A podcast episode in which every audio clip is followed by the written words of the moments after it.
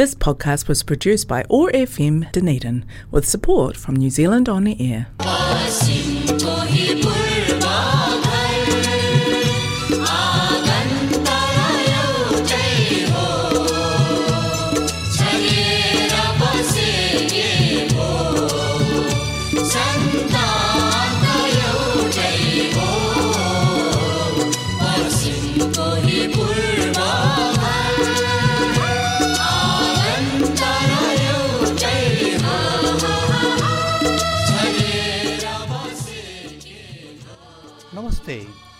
मङ्गलबार साँझको छत्तिस बजे प्रसारण हुने कोट्यागो एक्सेस रेडियोबाट सञ्चालित कार्यक्रम हाम्रो आवाजमा म टिका कौशिकको सम्पूर्ण श्रोताहरूमा हार्दिक अभिवादन। आज मङ्गलबार इस्वी सन् दुई हजार एक्काइस डिसेम्बर चौध तारिक तदनुसार विक्रम सम्बत दुई हजार अठहत्तर मङ्सिर अठाइस गते। दैनिक नेपाली समाजको प्रस्तुति रहेको कार्यक्रम हाम्रो आवाज हो भने यस कार्यक्रमलाई प्रायोजन गरेको छ। कनेक्टिङ कल्चर एथनिक कम्युनिटिजले कार्यक्रम हाम्रो आवाजमा ओट्याको एक्सेस रेडियो एक सय पाँच दशमलव चार मेघाजमा हरेक मङ्गलबार न्युजिल्यान्डको समयअनुसार साँझ छ तिसदेखि सात बजेसम्म सुन्न सक्नुहुनेछ भने पोडकास्ट तथा आइट्युन्सबाट तपाईँले चाहेको बेलामा सुन्न सक्नुहुनेछ। कार्यक्रम हाम्रो आवाजमा तपाईँले आज सुन्नुहुनेछ एक छलफल र आजका मेरा अतिथि हुनुहुन्छ श्री असिम जीसी। असिम जीसी एक धावक हुनुहुन्छ।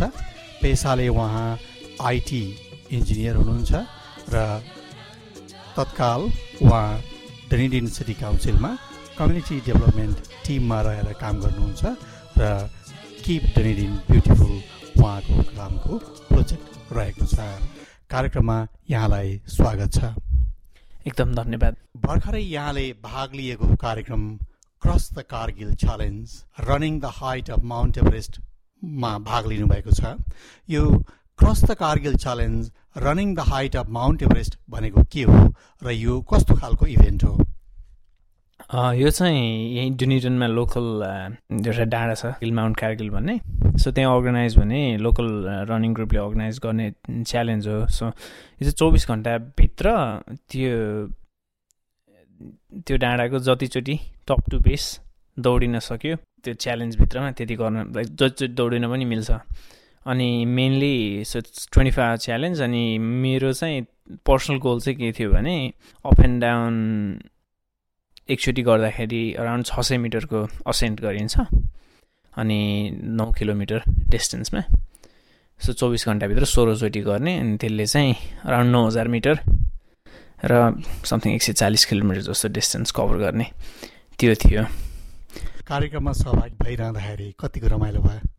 एकदम रमाइलो लाग्यो एटलिस्ट सुरुको पाँच घन्टा एकदम रमाइलो थियो। त्यहाँबाट सबै चिज दुख्नु थाल्यो। इट वाज लाइक एकदम युनिक एक्सपिरियन्स यो मेरो लाइफको सबभन्दा आजसम्मको सबभन्दा लामो रनिङ इभेन्ट पनि थियो इन टर्म्स अफ टाइम र डिस्टेन्स वाइज योभन्दा अगाडि मैले साठी किलोमिटरभन्दा बडीको इभेन्ट एकदम कम गरेको थिएँ।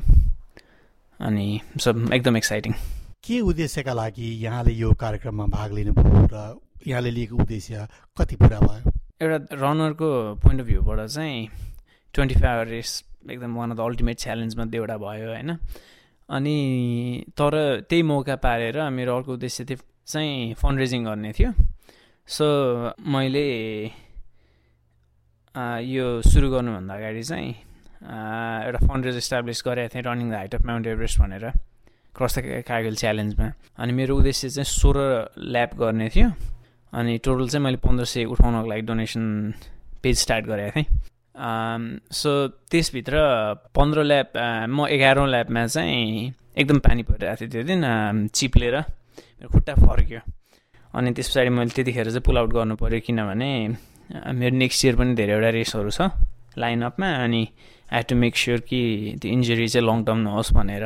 अनि गाह्रो पनि हुन्छ लाइक यदि लिगमेन्ट टियर भयो के भयो थाहा हुँदैन राति। सो म राति दुई बजे अराउन्ड चाहिँ त्यहाँबाट निस्केँ। त्यति जेलसम्म चाहिँ एकदम राइट अन ट्र्याक थिएँ। सो अनफर्चुनेटली सोह्र ल्याब चाहिँ पुरा भएन। तर अन द साइडमा डोनेसन चाहिँ अझै पनि आइरहेछ। सो आई थिङ्क साढे आठ सय डलर जम्मा भइसक्यो होइन?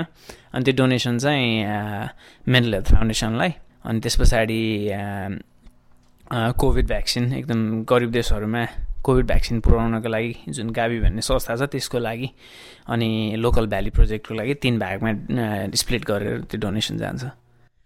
एकदमै राम्रो सोच लिएर कार्यक्रममा भाग लिनुभएको रहेछ। त्यसको लागि जति पनि डोनर्सहरूले यहाँलाई डोनेट गर्नुभएको छ उहाँहरूलाई धेरै धेरै धन्यवाद भन्न चाहन्छु मेरो तर्फबाट पनि। र अझै धेरै डोनेसन यहाँले सोचे अनुरूपको डोनेसनहरू यहाँको डोनेसन बक्समा आओस्। एकदम। डोनेसन लिङ्क चाहिँ मेरो फेसबुक र इन्स्टाग्राममा छ होइन? असिम जेसी भनेर। तर लाइक एकदम रेस्पोन्स राम्रो आयो मेरो साथीहरू अनि फ्यामिली मेम्बर्स अनि इभन डुनिटन नेपाली सोसाइटीबाट पनि कतिजना मेम्बरहरूले डोनेट गर्नुभएको छ होइन? वेलिङटनबाट भर्खर डुनिटनमा आएको पाँच छ महिना अगाडि अनि वेलिङटन नेपाली सोसाइटीबाट मेरो साथीहरू लाइक न्युजिल्यान्ड बेस्ड सब इट्स इट्स रियली गुड एकदम खुसी लाग्यो त्यो लाइक सपोर्ट देख्दा। एकदम। ओडिटीमा लेखेको छोटो यहाँको परिचय र समाचार अनुसार यहाँले गत साल पेन्डेमिककै कारण आफ्नो भइरहेको रोजगार गुमाउनु पर्यो। त्यस पछाडि लकडाउन भयो र तनाव सुरु भयो। यस पछाडि यसलाई व्यवस्थापन गर्न यहाँले दौडिन थाल्नुभयो। Running as a coping mechanism भनेर। दौडले कसरी तनाव र डिप्रेसनसँग लड्न मद्दत गर्ने रहेछ? सो यसमा चाहिँ के छ भने जुन हजुरले भन्नुभयो अघि लकडाउन पछि पेन्डेमिक एकदम अप्ठ्यारो सिचुएसन थियो अनि एज अ प्रजाति हामीले कहिले पनि त्यो सिचुएसन ह्यान्डल पनि गर्नु परेको थिएन। अनि त्यतिखेर दौडिन थालेँ। अनि दौडिँदा चाहिँ के भयो भने जति पनि नेगेटिभ थटहरू थियो त्यो एकदम आफूले प्रोसेस गर्ने मौका पाइन्थ्यो। र एकै ठाउँमा बसेर त्यो सोचिराख्नुभन्दा दौडिँदाखेरि त्यो फ्रस्ट्रेसनहरूलाई आउट पनि हुने किनभने फिजिकल एक्सर्साइज पनि भइराखेको हुन्थ्यो। अर्को कुरा चाहिँ एकदम स्वच्छ हावा होइन हिँड्दाखेरि दौडिँदाखेरि कन्टिन्युसली ब्रिदिङ फ्रेस एयर अनि एउटा स्ट्रेन्थ बिल्डअप पनि हुँदो रहेछ। कस्तो थियो भने दौडिनु सुरु गर्नुभन्दा अगाडि मलाई पाँच मिनट पनि दौडिनु सक्छु सक्दिनँ जस्तो लाग्थ्यो भने एक महिनामै I could change the track अनि एक महिनामा पाँच किलोमिटर मजाले दौडिरहेको थिएँ। अनि त्यो एकदम इजी रिवार्ड पनि आउँछ त्यहाँबाट। अनि त्यसले चाहिँ मेन मेन्टल स्ट्रेन्थ पनि बढाउँदो रहेछ। सो द्याट्स वाइ त्यो कोपिङ मेकानिजम अघि हामीले भनेको थियौँ नि दौडिँदाखेरि। द्याट द्याट वाज इट अनि त्यो मलाई एकदम पोजिटिभ रहन हेल्प गर्यो। सुरुबाट थोरै दुरी दौडिन सुरु भयो। बिस्तारै बिस्तारै त्यसलाई बढाउँदै लानुभयो कसरी त्यसलाई बढाउनु भयो? मैले चाहिँ खासमा एउटा फ्री प्रोग्राम छ। एन्ड्रोइड युजर आइफोन युजर सबैलाई सी टू फाइभ के भन्ने। त्यसबाट सुरु गरेको। त्यसले चाहिँ पाँच किलोमिटर दौडिनसम्म लाइक दुई तिन महिनाको एउटा प्रोग्राम छ। एकदम सस्टेनेबली इन्जुरी नभइकन पाँच किलोमिटरसम्म दौडिन चाहिँ त्यसले सहयोग गर्छ होइन? पाँच किलोमिटर दौडिसकेपछि के हुँदो रहेछ भने ए म पाँच किलोमिटर दौडिन सक्ने रहेछ नि अलिकति बढी गर्न मन लाग्यो अनि त्यसको सी टू टेन के भन्ने छ त्यो पनि फ्री नै छ। त्यहाँबाट दस किलोमिटर दौडेँ होइन? त्यसरी नै युज गरेर त्यो फ्री एपहरू। त्यसरी के फिल भयो भने ए नसोचेको कुरा गर्न सकिँदो रहेछ नि त। भनेको that exactly going back to mental हेल्थमा भने कि मेन्टल हेल्थमा के भन्छ भने डिप्रेसन हुन्छ ए यो पनि भइरहेको छैन त्यो पनि भइरहेको छैन केही गरेर नभए भन्छ सो पोजिटिभ रिवार्ड अनि दस किलोमिटरसम्म दौडिन थालेँ। त्यस पछाडि चाहिँ आई फेल लाइक अँ यो चाहिँ राम्रो रहेछ म गर्न सक्ने रहेछु भनेर त्यहाँबाट I started training for half marathon full marathon गर्दा गर्दै as a like around hundred के सय किलोमिटर दुरीसम्म आइपुगेको छु। अनि त्यो पनि विदिन लेट चाहिँ एक वर्ष जस्तोको अन्तरालमा। राम्रो कुरा भन्नुभयो यहाँले किनकि हामी दौडिँदाखेरि हाम्रो फोकस जुन हाम्रो ध्यान केन्द्रित हाम्रो दौडाइमा भइरहेको हुन्छ होइन? त्यसले गर्दाखेरि हामी दौडाइमा हाम्रो ध्यान दिइरहेका हुन्छौँ। त्यसले चाहिँ हामीलाई कामको लागि म खटेको भन्ने कुरा पनि भयो र अरू दिमागमा आइरहेको सोचाइलाई पनि हामीले एकछिन बिर्सिन सक्ने भयौँ। अरू के के फाइदा हुन्छ त्यहाँबाट? त्यो भयो अनि त्यस एकदम फिजिकल हेल्थ पनि छ। अन द साइड होइन एकदम कार्डियोभ्यास्कुलर एक्सर्साइज हो।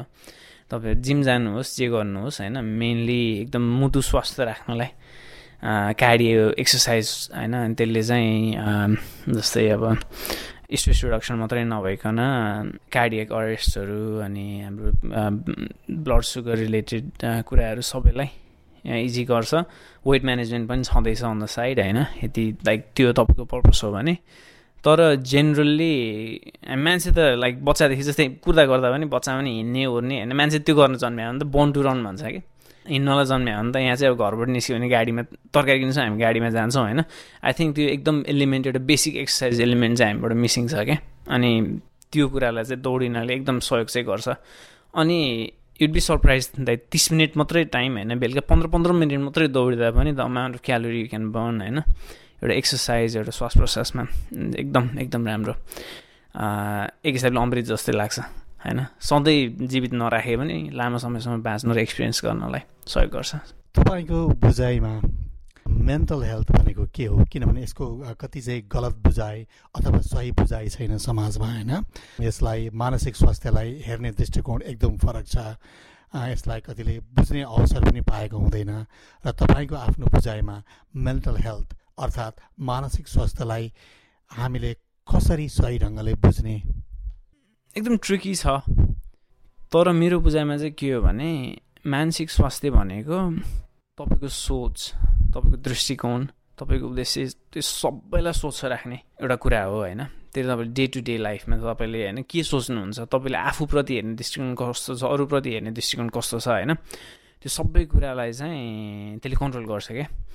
अनि जब मानसिक स्वास्थ्य बिग्रिन्छ नि तब त्यो हुन्छ नि सिम्पल कुरा भन्दा चाहिँ मानसिक स्वास्थ्य राम्रो हुँदाखेरि फुलको आँखामा फुलै संसार देखिन्छ भने मानसिक स्वास्थ्य बिग्रिँदा काँडाको आँखामा काँडै संसार हुन्छ क्या। सो त्यो दिमागलाई फुल बनाउने कि काँडा बनाउने चाहिँ that's what I think mental health is about होइन। अनि अर्को चाहिँ कस्तो हुन्छ भने जस्तै मेरै भर्खर रिसेन्ट दौडिनेको कुरा गर्दा पनि पाँच किलोमिटर दौडिँदा पनि जहिले पनि दुख्छ क्या। मलाई छ महिना अगाडि पाँच किलोमिटर दौडिँदा सास नफुल्ने नदुख्ने होइन क्या। तर जब ट्रेनिङ गर्दै गएँ नि आज सय किलोमिटर दौड्दाखेरि दुख्छ तर जब दिमाग बलियो हुन्छ नि इट क्यान कन्ट्रोल यो बडी इन अ वे। अनि त्यो इन्डुरेन्स पनि बढाउँछ होइन। तर मेरो लागि चाहिँ मेन्टल हेल्थले चाहिँ it keeps you strong and it एकदम अगाडि बढ्नलाई सहयोग गर्छ। मेन्टल हेल्थकै कुरामा ओडिटीमा यहाँले भन्नुभएको छ people should talk and be more open about mental health things भनेर भन्नुभएको छ। यसलाई बुझ्ने भाषामा भनिदिनुहोस् न people should talk more open about mental health things भन्नाले के बुझ्न सकिन्छ?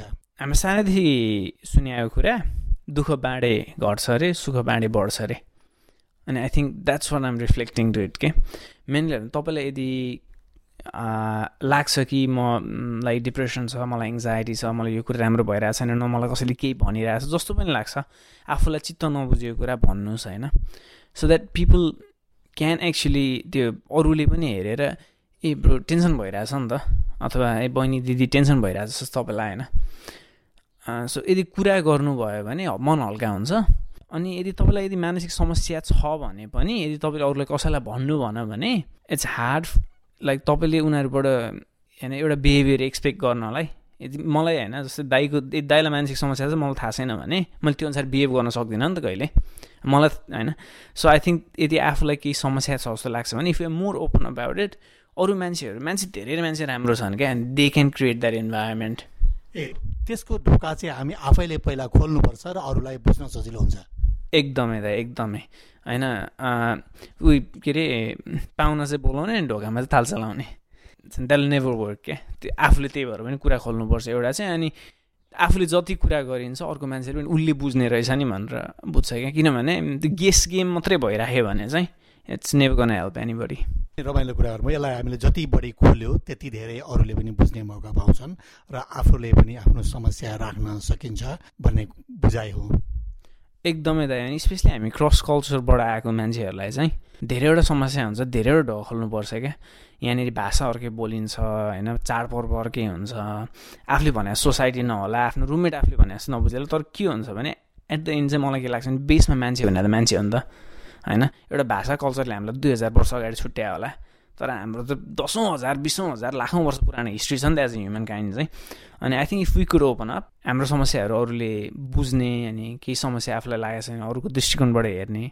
अनि म चाहिँ के भन्छु भने यदि आफूले आफैलाई केही भन्नु छ भने के भन्थ्यो त त्यतिखेर भन्छु क्या म। जहिले पनि साथीहरू मलाई यस्तो भइरहेछ भने होइन ए त्यो मलाई भइरहेको छ त मलाई के भन्थिस् भन्छु क्या। And I think that's for we to learn चाहिँ होइन। You have to learn to like open up talk मलाई यो समस्या छ bro that's why please cater त्यो इन्भाइरोमेन्ट मेरो लागि भनेर। अनि I think people would do it and people actually appreciate मान्छेहरूले अप्रिसिएट गर्छन् कि यदि मलाई मेरो यस्तो समस्या छ भनेर। हो कोही कोही होला नि जसले डिस्करेज गर्ला नि तर मेजोरिटी जुन सोसाइटी हो भने मेजोरिटी मान्छेले होइन they will they will come up and help you सम्भवतः समाजमा अथवा हामीले पनि बुझेको कुराहरू मेन्टल हेल्थ भनेको चाहिँ अब एकदम त्यसको नकारात्मक दृष्टि छ त्यसप्रति। सायद हामीले एकदम एक्सट्रिम केसेसहरू देखेको हुनाले पनि त्यो भएको हुनसक्छ। तर साधारणत जस्तै एकदम अब रिस उठिराख्नु अनि त्यहाँबाट चाहिने भन्दा बढी मन दुख्नु होइन यी पनि त सामान्य कुरा त मेन्टल हेल्थसँगै सम्बन्धित रहेछ नि होइन? हामी अहिले न्युजिल्यान्डमा छौँ होइन? New Zealand has one of the highest suicide rate वर्ल्डमै होइन? अनि हामी नेपालबाट आयौँ। हामी प्रिटिसर नेपालको पनि केस त्यही हुन्थ्यो यदि हुन्छ नि। अब अहिले पो तपाईँको फेसबुक छ दुनियाँ छ त्यही भएर ओहो कति धेरै मान्छे मर मर्न थालेको आजकल भन्छ नि मान्छेले। त्यो आजकल होइन क्या? आजकल त न्युज मात्रै आउनु थाल्यो भने त हाम्रो समाजमा कति सामाजिक समस्या छ त्यो हामीलाई थाहा छ क्या। जस्ट कुरा के हो कि हामी कहिले कुरा गरिदिँदैनौँ हामीले कुरा नगरिदिएपछि अर्कोले के सोध्छ भने एक कुरा गर्न नहुने रहेछ भनेर सोध्छ क्या। सो आई थिङ्क त्यो ब्यारियर चाहिँ आफैले ब्रेक गर्दै जानुपर्छ क्या। अनि हो सजिलो हुँदैन तर समन हेज टु स्टार्ट नि त। यदि सातजना होइन यदि गङ्गालाल दुई हजार सात सालमा गङ्गालाललाई केही नभइदिए भए त्यतिखेर प्रजातन्त्र आउँदैन थियो होला होइन। So someone has to start someone has to break the barrier क्या। अनि म त्यो चाहिँ प्रत्येक घर घरमा स्पेसली हाम्रो कल्चरमा होइन जहाँ चाहिँ ए पागल भएछ क्यार यो त डिप्रेसन भन्छ पागल जस्तो भएछ भन्छ नि। होइन यदि आफूले बुझेको छ भने बुझाउनु पऱ्यो अथवा बुझ्ने मान्छे धेरै छन् खोज्दै गयो भने भेटिन्छ। अब हुन्छ नि दिउँसो लालटिन लिएर हिँड्यो भने भगवान् त भेट्छ भन्छन् दाइ अफकोर्स मेन्टल हेल्थ कुरा गर्ने मान्छे कसो नभेटिएला मलाई चाहिँ त्यो लाग्छ। So sooner we start we reach the destination होइन? एकदमै एकदमै। And there's like I think the app places to go पनि। मेन्टल हेल्थ फाउन्डेसन जुनलाई मैले डोनेसन दिनलाई फाउन्डेसन गरिरहेको छु दे हेभ हटलाइन होइन? अनि स्पेसली न्युजिल्यान्डमा जति पनि हुनुहुन्छ होइन? If you need a help there's like free places confidentiality राम्रो छ होइन? त्यो अर्को प्रब्लम हो जुन चाहिँ घरको घरको कुरा गर्दाखेरि नेपालमा त्यो कन्फिडेन् कन्फिडेन्सियालिटीको रेस्पेक्ट त्यति राम्रो देखिन्न। तर त्यो कुराहरू चेन्ज भइरहेछ स्पेसली न्युजिल्यान्ड त राम्रो छ नि। आम लाइक पर्सनली म आफै like I don't hesitated to use like EAP सर्भिसहरू होइन जुन चाहिँ हाम्रो कामले प्रोभाइड गर्छ सबै कामले प्रोभाइड गर्छ। So I think people should just at the end चाहिँ आफ्नो स्वास्थ्य हो क्या। आफू पौडी खेल्न जानिएन भने अर्कालाई कसरी जोगाउने? अत्यन्तै राम्रो इक्जाम्पल दिनुभयो यहाँले उदाहरण दिनुभयो। आफूले पौडी खेल्न जानिएन भने कसरी जोगाउने अर्काले? आफ्नो जोगिन आफै सिक्नुपर्छ। यहाँको दौडबाट सुरु भएको हाम्रो छोटो कुराकानी गएर हाम्रो मानसिक स्वास्थ्यमा गएर टुङ्गिएको छ। हामीलाई जति पनि दौड होस् चाहे त्यो शारीरिक कसरतहरू होस् होइन? यसलाई हामीले सुरु गर्न साह्रो। सुरु गरिसकेपछि बिस्तारै त्यसले आफैले सकारात्मक बाटोतिर डोर्याउँदै जान्छ र त्यसमा आएको परिवर्तन हामी आफैले पनि महसुस गर्न सक्छौँ। अहिलेको टाइममा त एभ्रिथिङ इज अ गुगल हो क्या? एकचोटि गुगलहरू पनि धेरै कुरा भेटिन्छ। सो हिँड्नुहोस् दौडिनुहोस् होइन? अनि मानसिक स्वास्थ्यको लागि आफ्नो कुरा ओपन राख्नुहोस् कुनै सर्भिस लिनु छ भने लिनुहोस् होइन? तर एट द अघि भने जस्तै आफू भलो त जगत भलो क्या आफूलाई स्वस्थ राख्न सक्यो भने अरूलाई पनि धेरै कुरा दिन सकिन्छ तर अर्को हिसाबले होइन आफू नै बिरामी छ भने अर्कालाई केही पनि गर्न सकिँदैन आफूलाई त केही गर्न सकिँदैन अब हामी यसलाई एकछिन यतातिर राखौँ यहाँ नेपालको सिन्धुपाल्चोकबाट कसरी न्युजिल्यान्डसम्म आइपुग्नु भयो सो न्युजिल्यान्डको कनेक्सन चाहिँ म टु थाउजन्ड फिफ्टिनमा अर्थक्वेक पछि नेपालमा रिबिल्डिङ प्रोजेक्टमा इन्भल्भ थिएँ अनि एउटा स्कुल बनाउँदै गर्दा अन्तरालमा चाहिँ मेरो अहिलेको फ्यामिलीसँग भेट भयो अनि टु थाउजन्ड एटिनमा चाहिँ ऊ चाहिँ न्युजिल्यान्डको भएको कारणले यो रिलेसनसिपलाई दुईतिरको बाटो दिनलाई म न्युजिल्यान्ड आएँ अनि त्यस पछाडि टु थाउजन्ड एटिनमा न्युजिल्यान्ड आउनुभयो नेपालबाट आएपछि नेपाल जान पाउनु भएको छ पाउनु भएको छैन। म खासमा इयरली नेपाल जाने सुरु थियो। तर ट्वेन्टी नाइन्टिनमा चाहिँ गएँ त्यस पछाडि जान पाइएन ट्वेन्टी एटिनमा आएको थिएँ ट्वेन्टी नाइनमा गएँ। मेरो नेपालमा पनि सानो कम्पनी छ। अनि ब्याक एन्ड फोर्थ काम गरिरहेको थिएँ ट्वेन्टी नाइनसम्म चाहिँ। रेगुलरली गरिरहेको थिएँ। अनि ट्वेन्टी नाइन कोभिड पछि चाहिँ मैले नेपालको कामहरू अहिले हल्टमा राखेँ। अनि अभियसली कोभिड पछि जान पाएको छैन। आम रियली होपफुल अर्को वर्ष जान पाइन्छ भन्ने। आम यहाँले नेपालमा पनि एउटा कम्पनी थियो अथवा प्रोजेक्ट थियो भन्नुभयो। त्यसको बारेमा थोरै भनिदिनुहोस् न। म चाहिँ नेपालमा चाहिँ मार्केटिङ कन्सल्टिङको स्पेसमा काम गर्थेँ जहाँ चाहिँ हामीले government non profit profit profitable अर्गनाइजेसनहरू जति पनि हुन्छ ब्याङ्कहरू भयो होइन उहाँहरूको लागि कुनै पनि क्याम्पेन गर्नु छ भने त्यो क्याम्पेनलाई कसरी एक्जिक्युट गर्ने कस्तो कस्तो एरियामा र कस्तो कस्तो एज ग्रुपमा टार्गेट गर्ने होइन? अनि कुन कुन मिडियाहरू अब सोसियल मिडियादेखि टिभी रेडियो होइन न्युज पेपर त्यो जति पनि एडभर्टिजमेन्टहरू त्यो ह्यान्डलिङ गर्ने र अनि त्यसको अब जुन चाहिँ आउटपुट छ त्यसलाई पनि एउटा मेजरेबल बनाएर होइन? प्रोभाइड गर्थ्यौँ लाइक अब डिफ्रेन्ट लाइक टुरिज्म क्याम्पेनहरूमा काम गरेँ। अहिले पनि रेगुलर ब्याङ्कहरू नाम चाहिँ लिन्न होइन देयर क्लाइन्टहरू अनि त्यस पछाडि बिजनेस फ्यामिलीहरू एक दुईवटा उहाँहरूसँग अनि मोस्टली चाहिँ एडभर्टिजमेन्ट मार्केटिङ स्पेसमा हजुर त्यसमा। त्यो प्रोजेक्टलाई अहिले कसैलाई भनेको ह्यान्डओभर गरिसक्नु हो अथवा यहाँबाट अझै सञ्चालन गरिरहनु भएको छ? अहिले चाहिँ म र मेरो एकदम मिल्ने साथी दुईजनासँगै गर्थेँ उसले गरिरहेछ। तर म चाहिँ अहिले चाहिँ हलमा छु किनभने न्युजिल्यान्डमा आएपछि टाइम जोन पनि फरक एभ्रिथिङ होइन? अनि नेपालमा कति सिस्टमहरू चाहिँ अझै पनि अनलाइन गर्नको लागि त्यति इजी भइसकेको छैन जस्तै क्लाइन्टहरू अझै पनि होइन? फेस टु फेस मिटिङ गर्नै रुचाउनुहुन्छ अनि त्यो सबै कुरा फेभरेबल नभएको कारणले अलिकति आफ्नो लाइफलाई सस्टेनेबल बनाउनु र मेन्टल हेल्थको हिसाबले पनि I had to like take the decision to back off अहिलेको लागि चाहिँ। हस् यहाँसँग अत्यन्तै रमाइलो कुराकानी भयो। मुख्यतः हामीले दौड र मानसिक स्वास्थ्यसँग रहेर अलिकति समय हामीले छलफलमा बितायौँ।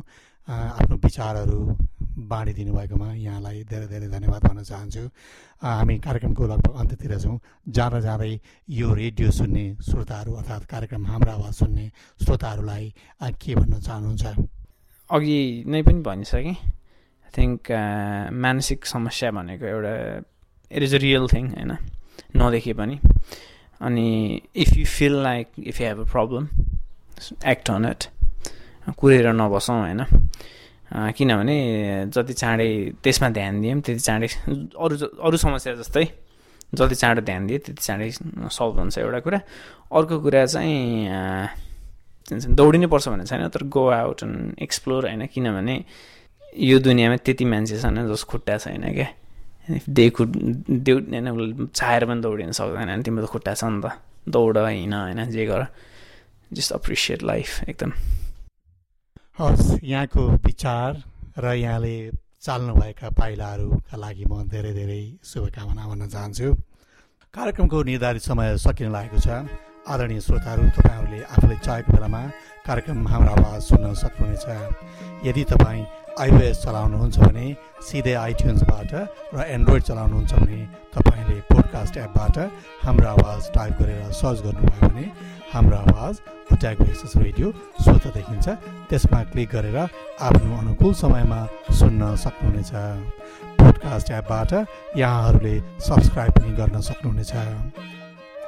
डनिडिन नेपाली सोसाइटीको फेसबुक पेजबाट पनि यहाँहरूले कार्यक्रम हाम्रो आवाज सुन्न सक्नुहुनेछ।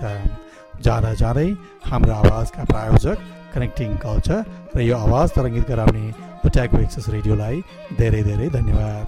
त्यस्तै गरी आजका मेरा अतिथि असिम जीसीलाई पनि मुरी मुरी धन्यवाद भन्दै आउँदो मङ्गलबार साँझ छ तिस बजे फेरि भेट्ने बाचाका साथ प्राविधिक मित्र जेफ र म टिका कौशिक ओजेल हुन चाहन्छु। नमस्ते शुभरात्रि।